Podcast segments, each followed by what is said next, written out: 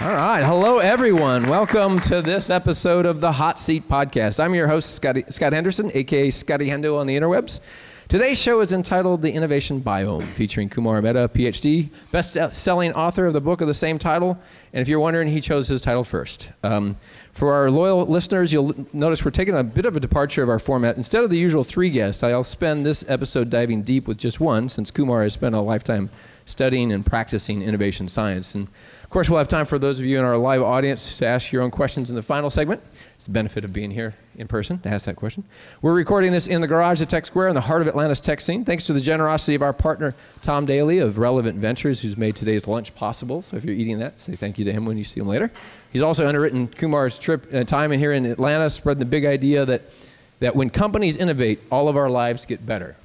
Uh, and today is just one stop on this whirlwind Johnny Innovation Seed journey that he's on. So let, let me take a moment here to set the frame uh, before we get into the questions. Um, you guys remember when everyone was talking about synergy in the early 90s? I, I can't help but think about that every time I hear the word innovation spoken.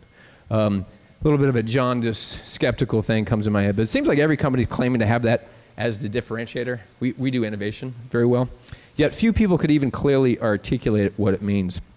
Kind of like the famous Supreme Court discussion about pornography. We'll just have to know innovation when we see it, it seems. So we're sitting here in Tech Square, which has the highest density of startups, corporate innovation centers, students, and academic researchers in the entire southeast U.S. Um, people, companies, and public utilities come here to create breakthroughs and pursue the innovations they need. As you would expect, you, you can find a wide variety of approaches and needs, uh, as well as firsthand perspective on what works and what doesn't. Just look around you right now in the audience, and you'll see representatives from uh, the Home Depot, AT&T Foundry, ATDC, Georgia Tech Venture Lab, Keysight, ThyssenKrupp, Gateway, Southern Company, Delta Airlines, Georgia Department of Economic Development, Metro Atlanta Chamber, Coulter Fund, Georgia Tech student groups, and startups like SalesSting. So we're, we're in a good spot to discuss this thing called innovation, it seems. So, and we're not alone. I, I just returned on the 6 a.m. flight this morning from Baton Rouge, where my company Sandbox Communities has been helping LSU connect its innovation biome with the greater Baton Rouge community. And the previous week I was at Purdue uh, University helping them do the same thing in Indiana. Um, suburban research parks really kind of started at Stanford and Research Triangle Park, and it kind of emulated for the past 30 to 40 years, 40 years at universities across the globe.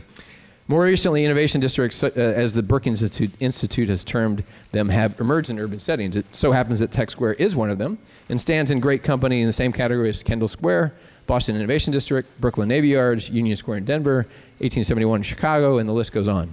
With all these neighborhoods emerging with the intention of spurring innovation and companies setting up uh, to show the, their shows to innovate here. There's a lot of experimentation with innovation strategies and tactics, all within a rapidly changing technology landscape.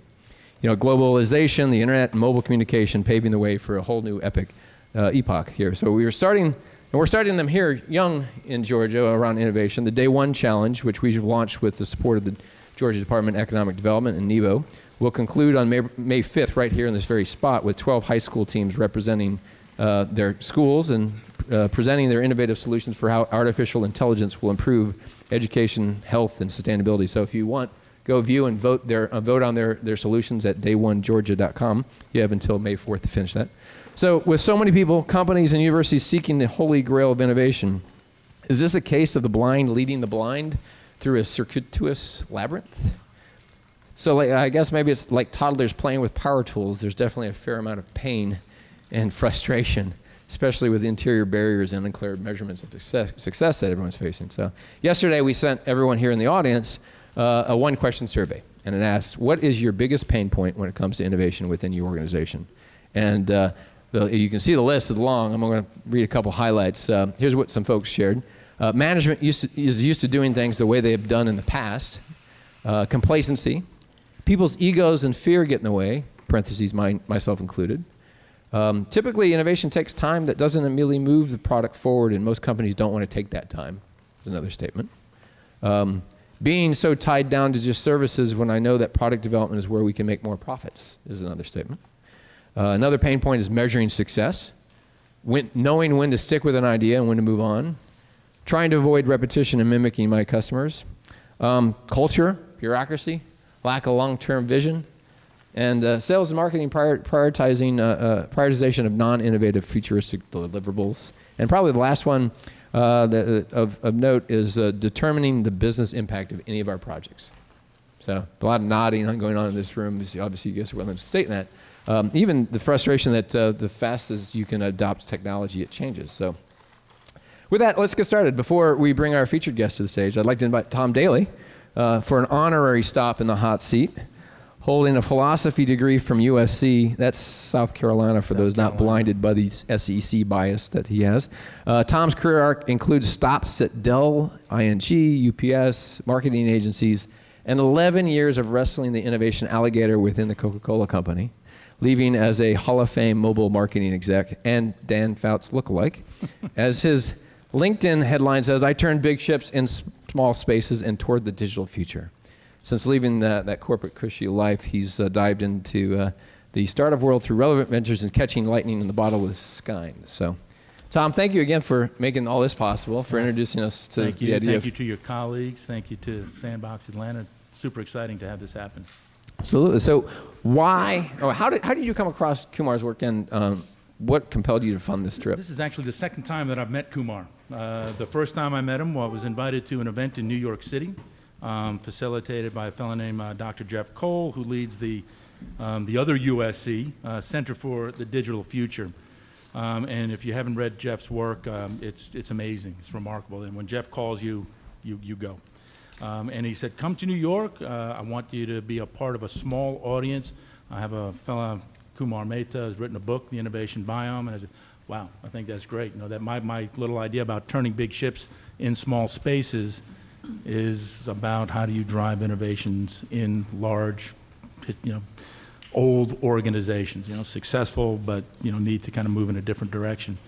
So I had a chance to hear uh, Kumar speak and, and was enthralled. And I, I knew 100 people in Atlanta uh, who I thought would benefit from hearing what Kumar has learned, um, what he has studied, and how companies can drive innovation sort of into the fabric of their corporate cultures. And I'm, I'm very, very excited to be able to uh, help with, work with you guys to create this environment. So, so, what do you what do you want to come from this? What's the what's your takeaway or your impact that you'd like today to be for? I tell you, the, the, the, subtitle of Kumar's book, you know, when, when companies innovate, we all win, just rings true. That, that is a statement of fact. This is as much of a pay it forward initiative as anything. We all need to live in worlds that are going to benefit from the ideas coming from people here in this audience and, and listening to this. And if uh, what Kumar shares helps someone get to that destination a day faster, a week faster, or a month faster, that's, that's, a, that's a good day. That's awesome. Well, that, next time you sit in the hot seat, uh, you're not going to get the softballs that you're getting lobbed to you, by the way. Uh, just letting you know that uh, the golden rule does apply here. So thank you very much for it. providing for today. Thanks Let's give a little love to Tom appreciate for making today's thing possible. All right, we'll get uh, Kumar in here. Uh, so it's now time for the main event. And I was pronouncing your last name wrong, huh? No? no? Whatever. Meta, meta. I like meta because it's so yeah. meta. Yeah. Meta. I don't know what we'll go with it. Meta is fine. Meta. Okay. All right. So it's uh, Dr. Kumar Mehta to the stage. He's an expert in innovation science and author of the Amazon bestseller, The Innovation Biome, a sustained business environment where innovation thrives. Um, founder of the Bridges Insight think tank focused on innovation most interesting to this Nebraska kid, he got his PhD at Iowa, uh, which we always like to make fun of Iowa, being from Nebraska, but I'm from Nebraska, so what are you going to do? Judge me about that? No. Um, Kumar has had a broad variety of careers, education, and now he's uh, he started in pharmaceuticals. You were 14 years in the technology industry, working at Microsoft in, in, in the heydays of going into the internet, right? um, CEO of your own large data, data, analytics company. Now your fourth career, which is writing, which makes sense because I was known for the writer's workshop. Yeah. So I could see that happening. Um, he believes that innovation is the one constant that has enhanced human life since the beginning of time and is committed to make, make sure that knowledge helps enhance the rate of innovation. So, wow, that's a, that's a lot for me to get through. Uh, thank you, everyone, for enduring four pages of notes. Uh, get to the first question, Scott. Just stop talking and ask what is innovation uh, and, and can and should everyone innovate? Yeah, well, first of all, thanks for having me here, and, and thanks for all of you showing up and having lunch. So hopefully we can make this a valuable use of your time. But uh, uh, to start with, you know, to get to your uh, question, so innovation is the one constant, the one thing that leads us to a future we cannot grasp or comprehend. It takes us to something we don't know. And that's, one, that's the kind of positive aspirational side of it. The other side is that you need to innovate in order to stay relevant because without innovation, you're going to be kind of irrelevant. You know, somebody else who takes care of your customers better is going to come in and take that away from you. And nobody wants to be the Nokia or Kodak or BlackBerry or any of these companies we all know about. Uh, so innovation, as all of you know, has you know countless definitions, thousands of definitions. My favorite definition actually is one uh, from the government, from the U.S. Uh, Patents and Trademark Office, that innovation is a series of steps. It's a process that begins with human imagination and creativity and results in something of value for society to enjoy. So that is innovation. And, and as uh, Scott mentioned earlier, you know, innova- you, innovation is something, you know, when you see something innovative, you know what it is. So it doesn't really require definition, but if you want a definition, that's the one that I kind of live by.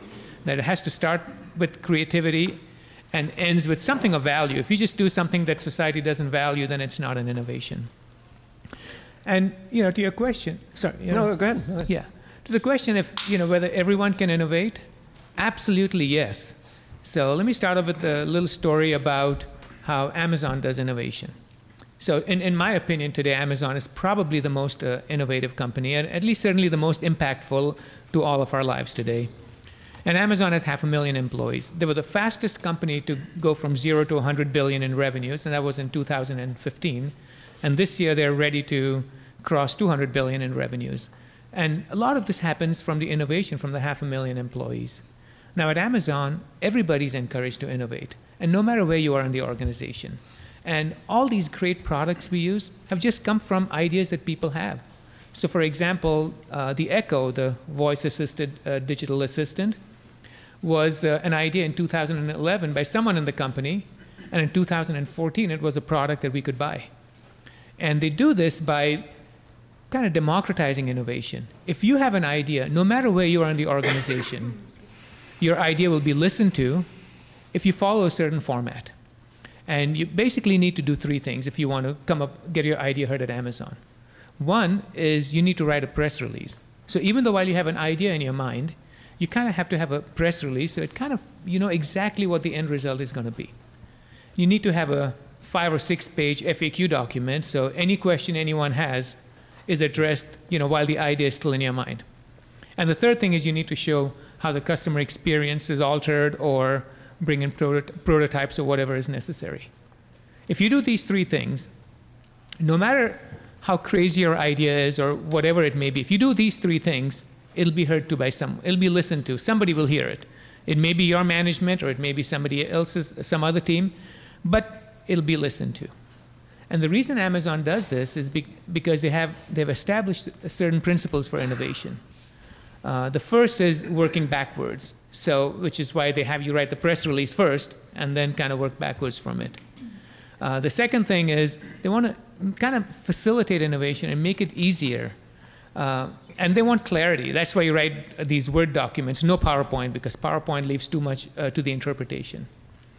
So Jeff Bezos wants to encourage what he calls the institutional yes. In most companies, uh, any idea has to go through seven or eight layers of management. And any no along the way can kill an idea. And you don't want to do that because that just creates a risk averse and conservative culture. But, but when you can, but when you encourage people to say yes, that kind of changes everything. And in fact, they've done this very interesting thing where you have something called disagree and commit. And disagree and commit means that even though you may not agree with the idea or you may not see the promise, you don't kill it. You can say, hey, I disagree with it, but I'll let it go forward. And uh, the Kindle was a disagree and commit decision, one of the most successful products from Amazon. And at the time, the thinking was, you know, we're a software company. What do we know about hardware? Let's leave that to the experts. There are all these other things we don't want to get into. And they said, hey, but, you know, eventually they said, okay, this may not be the right thing for us, but let's move forward. And of course, we know how, how successful the Kindle is. And that, yeah. It was interesting because I, I was enamored with the, the PR FAQ, as they call it inside Amazon. I was talking with my friend Mark Ehlert, who works at, at Amazon and their innovation stuff. He's originally from Stone Mountain.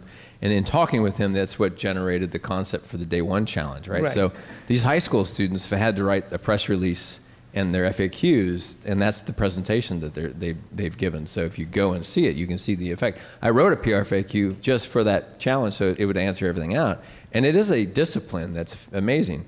One thing that Mark uh, shared with me was uh, he did an innovation challenge inside Amazon, and uh, and the top three got to present to Jeff and his board, his uh, his inner circle, and it operated just like all of their their staff meetings operates. It starts with they call study hall. It's mm-hmm. 15 minutes of reading the documents, considering, marking it up, and then responding back. It's, it's fascinating how you, it's a whole different experience to get ideas to surface like that.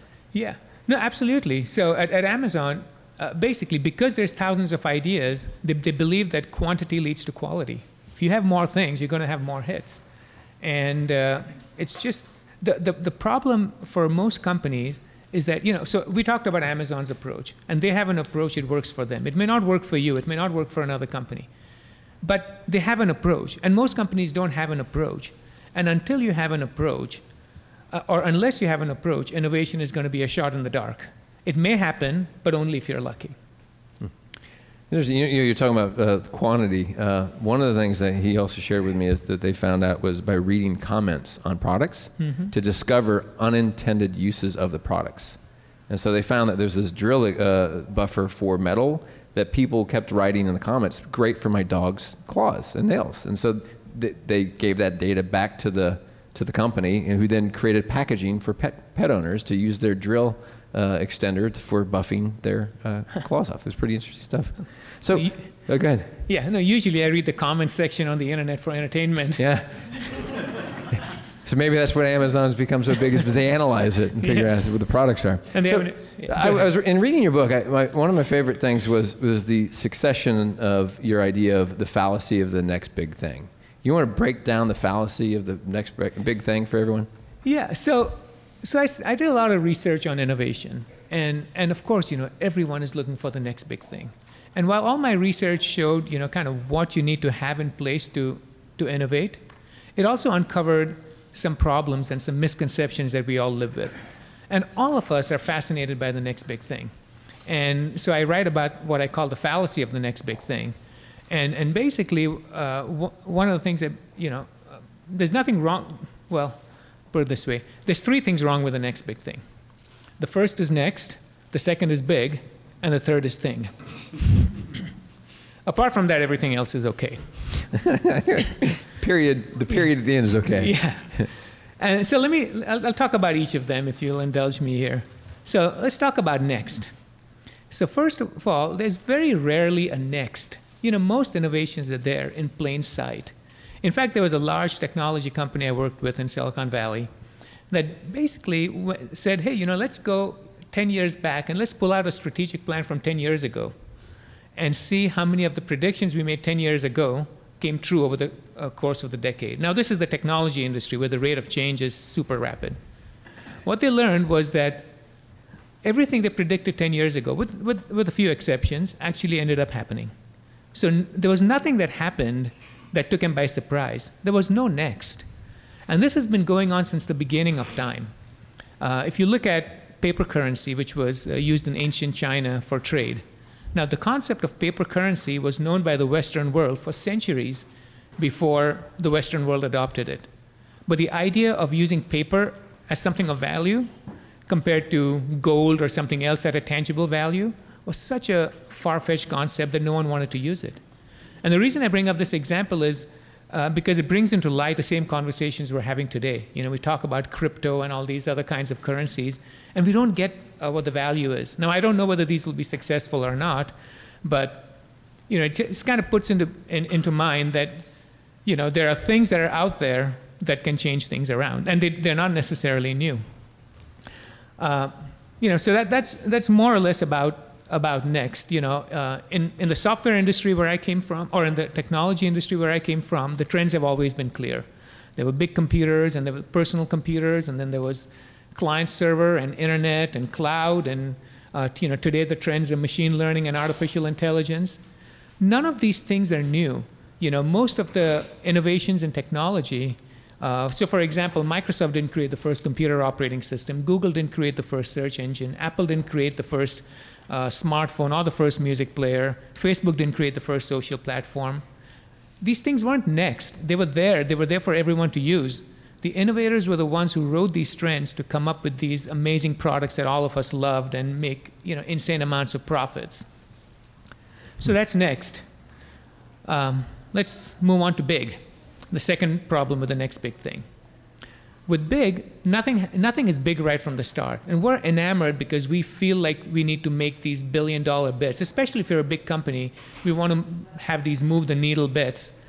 But nothing becomes a billion dollar business before it becomes a $10 million business or $50 million business or a smaller business first.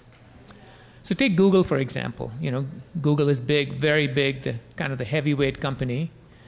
Now, Google started off as an academic experiment by, by two PhD students, and all they wanted to do was figure out a way to create an index for the web. and what they're thinking was that, hey, you know, uh, I can see how popular a page is or what the rank of that page is by seeing how many other pages are connected to that and seeing how many other pages are connected to each of that. And this wasn't even a commercial uh, initiative. And search results weren't what they were after. Search results were a byproduct that just happened. And when they realized that the search results were better than other search engines of the time, the founders of the company tried to sell Google to Excite for less than a million dollars. And Excite said, no, thank you. And, you know, of course, Google became big, but the big happened not by executing on a plan to build a world changing company. The big happened by providing a big change in experience and, and that change in experience, what I call the experience delta, is what drives what, you know, uh, what, what drives innovation. And so that's the one thing to think about is that no matter how small your innovation may seem, if it provides a big change, change in experience or a big experience delta, chances are it's going to become a big innovation. Uh, let's talk about thing, if we still have a minute or two on this topic. Uh, there's two problems with thing. The first problem is that the thing, you know, most people think about innovation as a product innovation, but it could be something else. And the second problem with thing is that it's often not the thing that we think of as the innovation, it's actually something, something else that drives the innovation. So let's talk about the first problem with thing. Uh, the first problem with thing is that the thing is often not a thing. So take, for example, frequent flyer miles. American Airlines popularized this concept. Now, frequent flyer miles uh, was just a, uh, just a highly coveted and tangible reward because they included first class upgrades and free travel. But it was something, it was simply a loyalty program. The airlines were still selling the same seats. The thing they were selling was the same. All they did was they take, took something of value and gave it to their best customers. So it was a perfect win win for the customers and the company. Or Amazon Prime, you know. Amazon Prime was a program where you paid $79 when it was introduced and you got free two day shipping on pretty much anything you purchased. Prior to the introduction of Prime, express shipping was something you saved for special occasions. Uh, and the time it took for normal shipping just kind of dissuaded shoppers from buying online. So here comes Prime that not only tells you when you, that Express ships your product, it guarantees the day your shipment is going to come, and that's altered the face of internet commerce. I just read last week that Amazon Prime crossed the 100 million member mark. And uh, that's uh, like the 12th or 13th largest country in the world if it were a country. Hmm. Or, or closer to my background from Microsoft, you know, Microsoft Office wasn't a thing. It was simply taking three uh, productivity applications and putting them in one box. Now, the company benefited because it became the virtually sole provider of these things, and the customers benefited because they got the full suite of applications for a low price. And so the point I'm trying to make is that very often a slight change in business model or just being creative in how you sell something can become the innovation. Hmm.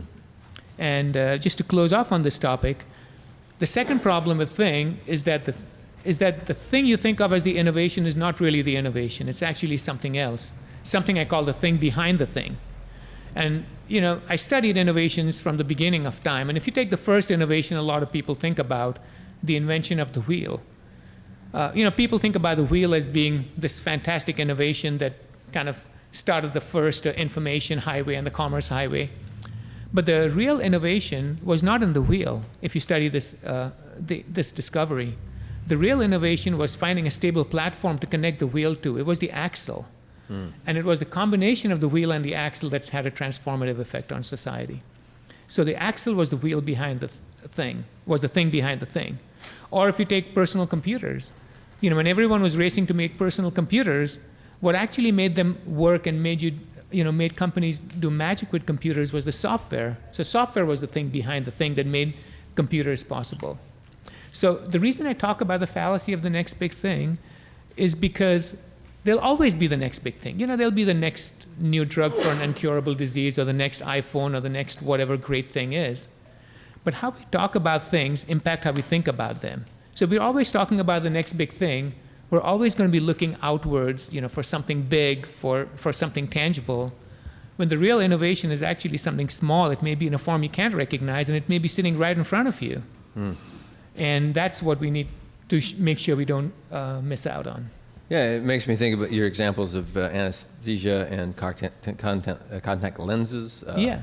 Uh, and the refrigeration. What, what were some of these things that you that were not things that you would think of that it was more, more of timing? You had to wait for something else to get invented. Yeah, yeah. So one of the things, so so timing is actually a, a very uh, strong predictor of innovation. In fact, one of the large VC companies in, in Silicon Valley did a study of you know what made uh, their investment successful, and there's a TED talk on this. Uh, the number one thing, uh, and they looked at all the attributes of a startup, you know, idea and timing and funding and management team experience and all these attributes that go into making a company successful. What they found was that timing was the most important thing. Timing correlated. If you're before your time, you're too early, and if you're too late, then it's too late. And so, for example, and this has been going on from the beginning of time. So, it's, it's the advice to all of you is that keep looking at your cutting room floor. Keep looking at things that were discarded a while ago because those things may be valuable today. And one case in point that you just mentioned was contact lenses. You know, contact lenses have been a f- fantastic innovation for you know uh, corrective vision. The concept of uh, lenses covering the eyes was known for a long time, but you couldn't really use contact lenses because it was just not practically possible and too painful to take, you know, to take images or to take measurements of, of your sensitive corneal tissue. And so that innovation or that idea just lay dormant. 60 years later, completely unrelated, was a new development called anesthesia for, for some other purpose. When this uh, development happened, contact lenses took on a new life. And now, you know, you can take those uh, molds of your corneal tissue, and so contact lenses became uh, mainstream after that. So, um, in, in your book, um, which I highly recommend if you haven't been convinced yet to, to buy it, buy it on Amazon. Uh, it's great. It'll be in, uh, two, two days shipping. It'll be in your, in your doorsteps pretty quickly. Um, you can get it on Kindle as well. You, you talk. There's a whole chapter on the experience delta. Yeah. Um, what is what is that, and why why is that important to what you're laying out here? Yes, I talk about the experience delta as the currency for innovation. So, innovation today is being increasingly democratized. The costs and barriers to innovation are lower than they've ever been. Anything you need for innovation, whether it's people or knowledge or know how or technology or manufacturing or components or whatever you need for innovation, is available somewhere in the world at a reasonable cost. And that kind of accelerates uh, the rate of innovation and makes it available to everyone. You don't have to be a big company to innovate uh, the value is no longer in the components that you have access to or the components that are sourced. The value is in the experiences you create. And, uh, you know, so, you know, I use iPhone as an example. Uh, you know, everyone thinks of iPhone as a great innovation, which it is. Now, nothing about the iPhone was new. All the stuff that made the iPhone special, uh, you know, GPS technology, the internet or the browser technology, the, the dual touch, the multi touch screen, the technology behind Siri, the compression technology, all of this stuff was available for everyone to use. In fact, it was available, it wasn't even behind the tall, secretive walls of corporate R&D labs. All of this was funded by government research. Anyone could use it. Now, what Apple did was take all these broadly available components, put them together into an experience that all of us can't live without. So it's, uh, experiential innovation is not about inventing or creating new things. It's not about inventing the airplane. It's about using the airplane for commercial aviation. It's not about inventing the internet. It's about using the internet uh, to alter how you consume or uh, music or books or whatever. It's not about building a better phone or a better camera. It's about the new experiences that you create when the two are in a single device. And I, I encourage companies to start thinking about experiential innovation, not necessarily coming up with new things, but using things that are out there to create new experiences. And the difference between how something is done today versus how it could be done uh, with an innovation is the experience delta. And that is what I kind of talk about as the currency for innovation.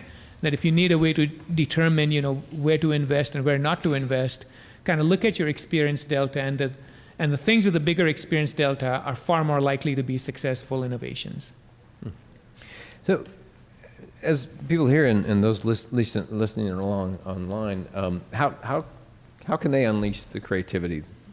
I, mean, I, I was looking through the questions that uh, our audience, and there's probably four or five that's like, how do you deal with uh, traditional management system? How do you create an innovation culture? Right. How do you innovate a company that's stuck in its ways?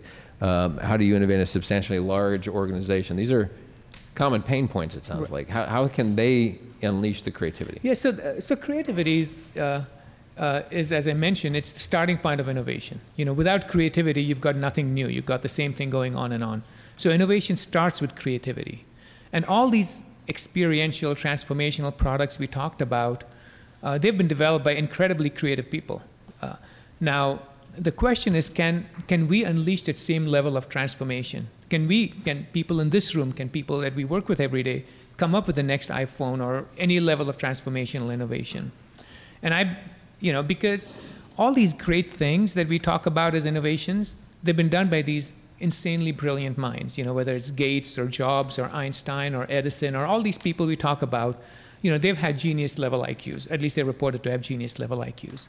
So the first question you ask yourself is, you know, is creativity related to intelligence? And can I do that with the, with the people I have? Because if you have to hire a bunch of Einsteins, then you might as well give up now because you're not going to find those rare and gifted minds. So if you look at the science of creativity, creativity is actually made up of two components creative potential and creative achievement. Now, creative potential is the ability to come up with a new idea or come up with something new. And creative achievement is the ability to follow through on that creative urge. And both are necessary for innovation. You know, without the creative potential, you have nothing to implement. And without the, you know, without the ability to follow through, you simply have daydreams. Now, research on creativity has shown that creative potential is related to intelligence and IQ. Uh, and that's because you know, creativity is a complex process that uses the same brain functions and same brain processes as intelligence. But this correlation has a threshold of about 120, uh, of an IQ of 120. Beyond that, uh, there's no uh, correlation between creative potential and IQ and intelligence. And creative achievement, on the other hand, has not shown to have a correlation with IQ. So this means that you know, while an IQ of 120 is not low, it's, it's everywhere. You know, the average college graduate has an IQ of 115. So while you may not have these genius level IQs, you can actually curate creativity if you take the right potential and the right achievement and put them together. Now, what ends up happening in most companies is that you know somebody's successful in an initiative. You say, "Hey, this guy is good. This person did a fantastic job. Let's put them in a situation, or let's put them, uh, or let's have them think about new ways to grow the business." And when you do that, you know, there's nothing wrong with that because past success, past success is a determinant of future success. But if you take someone with high creative achievement and put them in a situation that requires high creative potential, then you fail before you start and you don't even know it. And, and that's where companies fall apart, is that they don't have the right skills in place and they don't provide the right environment. Now, if you take someone with these, if you take someone with potential and combine them with someone with achievement, then you get just unmatched creativity as long as you're able to curate it. And that's why you know companies with co-founders, uh, you know, two people bringing out the best in each other build these uh, insanely valuable innovations. Um, and so that's just a little bit about how you can actually curate creativity mm. and, and, unleash creativity. So, uh, final question before we turn it over to the audience is um, what, what, and this is kind of everyone's favorite topic failure. Everyone likes to talk about failure. Uh, what is failure when it comes to innovation? Yeah, so uh, innovation, uh, you know, uh, creation of new value is a leap of faith. You know, a high degree of failure is to be expected. It's, uh, it's something you kind of do because you believe in it. It's, it's, uh, it's controlled by so many factors that are within and outside your control that, you know, you're going to have a much higher level of failure. Now, every company you can think of, you, can, you may have your list of most innovative companies in your mind, and you know, most people have Apple and Google and Amazon and all these companies at the top of these lists. All of these companies have had far more failures than successes. But we only talk about the one or two successes that over, over kind of dominate everything else. And you know, you're going to have far more misses than hits. And uh, you can actually, but you have to understand failure and respect failure enough to learn from it. You know, right now there's a culture of wearing failure as a badge of honor, or you know, learn fast, fail fast methodologies are in vogue, which is all fine. But really, you know, you, you, you can't keep doing something and keep failing and, and feel pretty good about yourself because hey, I tried something fast and I failed fast, so I must be doing the right thing. Uh, so, you know, you, you have to learn and respect from failure, and, and companies typically have a very low learning rate from failure. Now, the reason failure helps is because it gives you a conceptual understanding. If you failed at something, you get a deep conceptual understanding of what you've done. And the next time you, you, you'll do it better, you'll do it differently. So individuals learn from failures, but corporations generally don't learn from failures. And many companies, uh, you know, if, some, if an initiative fails, the next time around it's done with a different set of individuals, so you're kind of missing up on that opportunity. And uh, so failure is something that, that you have to expect because of what you do, but you also have to respect it and learn from it and, and make sure that the learnings are actually passed on. And in most cases, no one wants to relive failures. You know, anytime there's a failure, you kind of do a cursory review because, you know, there's the next big thing waiting for you. And you kind of say, hey, I'm not going to worry about the failure. I guess uh, kind of an inverse of that, though, in, in your book was a couple examples of big ideas that came in that didn't get, get absorbed. But, you, uh, but those, like the guy who uh, helped with the digital camera, he came back and helped with the DSLR. It, it, what's, what do you say to the person who's inside who is failing at getting people to get their innovations, but to, to keep persisting on that? Yeah, that's hard, right? Because uh, the example you're talking about is Kodak, common example. You know, um, probably most of you in the room may know that the first digital camera was uh, kind of discovered or, or created at Kodak. But the company was so caught up in what they did, selling profitable rolls of film, that they just wouldn't give this thing, this new great creation the time of day. And ultimately, it was the digital camera that led to the downfall of Kodak. Uh, but there are other cases uh, where, and there's very few, in, most companies are like this Kodak, that, you know, when you see something and you push it off, the innovation gets killed. In fact, the number one thing that kind of uh, prevents innovation is the rejection of ideas, rejection of good ideas. Now, there are some companies, uh, for example, Nespresso, which is a great innovation in, in you know, single-use coffee consumption. Uh, Nespresso was something that was one guy's idea at, at Nestle, and actually initially Nestle said, "Hey, this doesn't fit in with our business model. You know, we're not going to sell this." But the, but this individual persisted and, and kind of created and kind of forced this company to, "Hey, you know, let me just go ahead and try it." And when they tried it, they realized that this became a, a, a huge success. So in most cases, uh, failure happens because uh, ideas are kind of just pushed away, but there are the rare cases where people can push through, uh, push through that, but it requires a lot of things to happen in the right way. So for everyone who was here today, that, that to get their lunch, they had to talk to three people and ask uh, each other, share with each other their burning questions. And so I'm going to prime our, our Q&A session with uh, a couple That's why folks. this is the hot seat. This is the hot seat. That's right, the hot seat. Everyone has to work here. Uh, so where's Kaylee at? Is Kaylee? Oh, there you are. I'm going to come over to you. I, I liked your question, but I think you can say it better than I can. Um, I'm going to hand you your card to remind you your question. So, and then if you could let everyone know who you are and uh, ask your question. Hi, I'm Kaylee Landau. I'm with um, the Georgia Manufacturing Extension Partnership at Georgia Tech. Um, and my question was, how do you avoid innovation ADD and know when to stick with an idea? Yeah, that's a, that's a fantastic question because you, you know, you, at some point you need to know whether you should continue or cut your losses. Uh, so a couple things. The first thing is that you need to kind of know what your experience delta is, know what your innovation is doing. Is it really altering experience in a positive way? And if you believe that it is, uh, then chances are it's going to be a success. If not now, then at some point in the future, because innovations live on, like the contact lens example. You know, it was something that had died, but actually lived on. Or the invention of, uh, or the discovery of penicillin. You know, story everyone knows that this guy, you know, Alexander Fleming uh, kind of discovered penicillin, but that idea lay dormant for 10 years. But when you're in the day-to-day environment of knowing, you know, how to keep an idea going versus, or how to keep an innovation going versus saying, hey, I've tried this, I'd probably say you start with the experience delta. And if that experience is still big and that you still have a very positive change in experience, then you're probably onto something, you know, something good.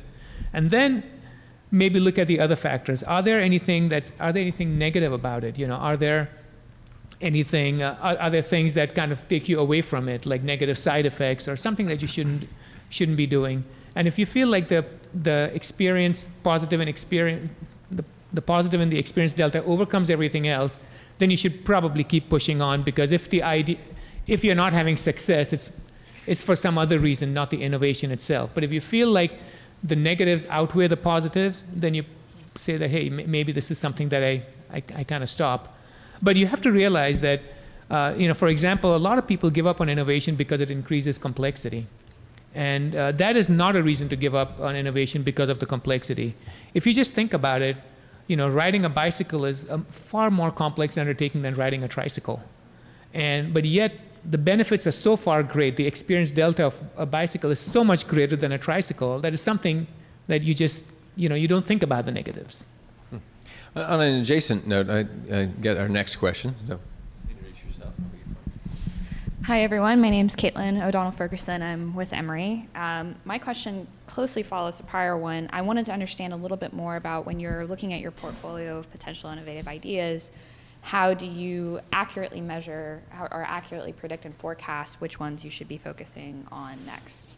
Yeah. So again, uh, uh, so similar similar response. You know, kind of. I use the experience delta and I call it the currency of innovation because you know you have currency for everything else, uh, for advertising and for everything else, but for innovation, you really don't have a consistent way to know you know, when, you know, which ideas to pursue on and which to give up. And if you get, if you get good at articulating your experience delta, eh, you, you'll realize you'll be able to actually kind of lay out all your ideas from the biggest experience delta to the smallest. And the bigger ones are the ones that are going to have a bigger impact. And I would say that the, big, the bigger mistake that companies make is that they, they're very early trying to convert them into businesses and they have these financial models and total addressable markets and all these things that actually lead you astray. So if you think of the printing press, that was just an invention that was simply created to print the process of, to ease the process of printing books. Now, if you think of today's world, had the idea of a printing press been presented to, you know, a corporate executive committee or a VC community, it would have truly been laughed out of the conference room because who would want to invest in a printing press when 80% of the population couldn't even read. And it would take years for them to learn how to read. So the total addressable market was virtually zero and would stay non existent. So I think the more important uh, kind of answer to your question is not only how you, you know, decide what ideas to pursue, but also what you shouldn't be doing because that's going to take you down the wrong path. Hmm. Uh, this is kind of related in terms. Oh, excuse me. Oh, my name's Shane Owens. Uh, do I need to stand up? I guess so. Uh, so it's kind of related in terms of how do you, you know, decide on when to kill things off or not. And um, I was intrigued by the concept of the disagree and commit um, in the context of not cash-laden organizations like Amazon that are restricted. How do you, how do you foster that disagree and commit when you have limited resources? I, so I think that, you know, of course, innovation takes some resources. But you, if you know, a smaller company, you're innovating at your level. You're not probably not doing the thousands of things. You're probably doing two or three things.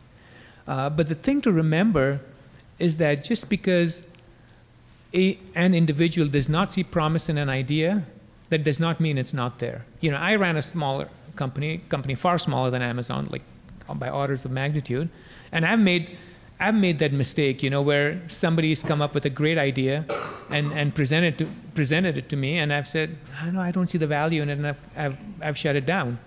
And I've seen other companies do that thing and be successful. Uh, so at some point, you, you know, uh, I wish I'd known what I know now, that I should have said, yeah, yeah, I don't see the value, I don't see the potential, but you do, so I'm going to let you go ahead and, and go forward with it. So to your degree of scale, uh, you know, you have to have that that kind of leap of faith that you know, yeah, this thing is going to show promise even if I don't see it exactly. So I think in our final question that we have time for, um, kind of bridge this this season we're talking about data and, and insights from you know studying data like you've done. Uh, th- this is going to touch on the next uh, season. So go ahead. And, uh, final question for today. Hi everyone, I'm Kushagra. I work for Honeywell. Um, so my question is, how important is AI for innovation? So these days, a lot of products are coming out which use AI. Uh, so like, what do you think? Like, how important is that in terms of innovation? Oh, I think it's incredibly important. Now, I think that, you know, com- I mean, it's it's just like any of these big, massive waves that I talked about, whether it's the internet or mobile or smartphones or whatever. I think AI is is huge, and I think all of us in the room know that. The key now is that what do you do with it? You know, how you know how do you build these positive experiences using AI? Now, many people I talk to kind of just view AI broadly and say, okay, I'm just going to bring AI into my company. But that kind of diffuses your efforts. Uh, but if you take specific experiences, you know, take these experience journeys, you know, for whatever your company does, you know, this is how something is done currently. And if you take a specific uh, experience journey and then apply AI to it, then you may be able to build something that impacts uh, your experience delta. And if you're able to do that, that's how I'd encourage you to use AI, not just broadly, but for specific case studies. That's great. I know we could go for a lot longer. fantastic Uh, right. questions. Yeah, these are great stuff. Uh, this is what Tech Square is all about, right? This, these ideas and breakthrough ideas that are happening. So um, we've come to the end of today's episode, sadly.